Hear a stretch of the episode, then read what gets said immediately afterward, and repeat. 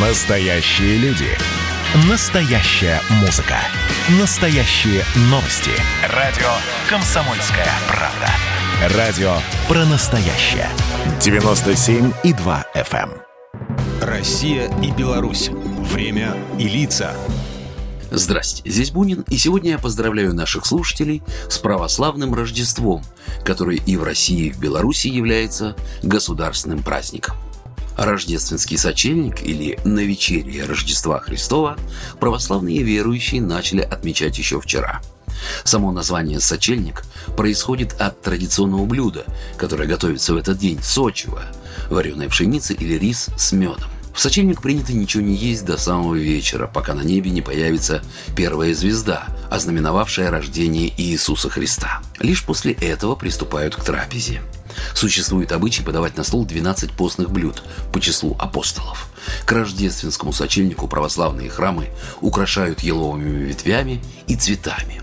В ночь с 6 на 7 в храмах совершаются богослужения. На утренне впервые полностью поется один из самых красивых канонов в православном богослужении. «Христос рождается, славите! Христос с небес встречаете! Христос на земле возноситеся! Пойте Господеве вся земля!»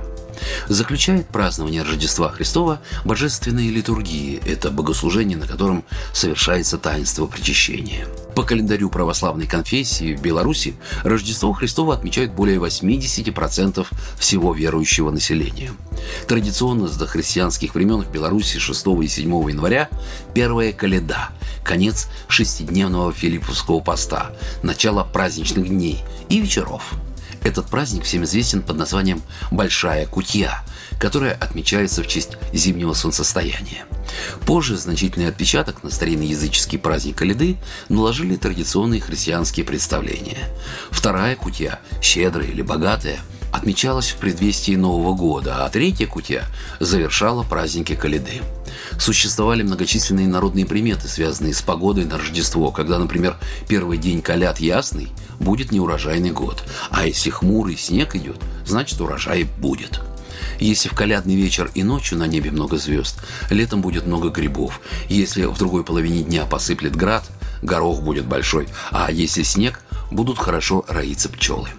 Рождество – это прежде всего семейное торжество.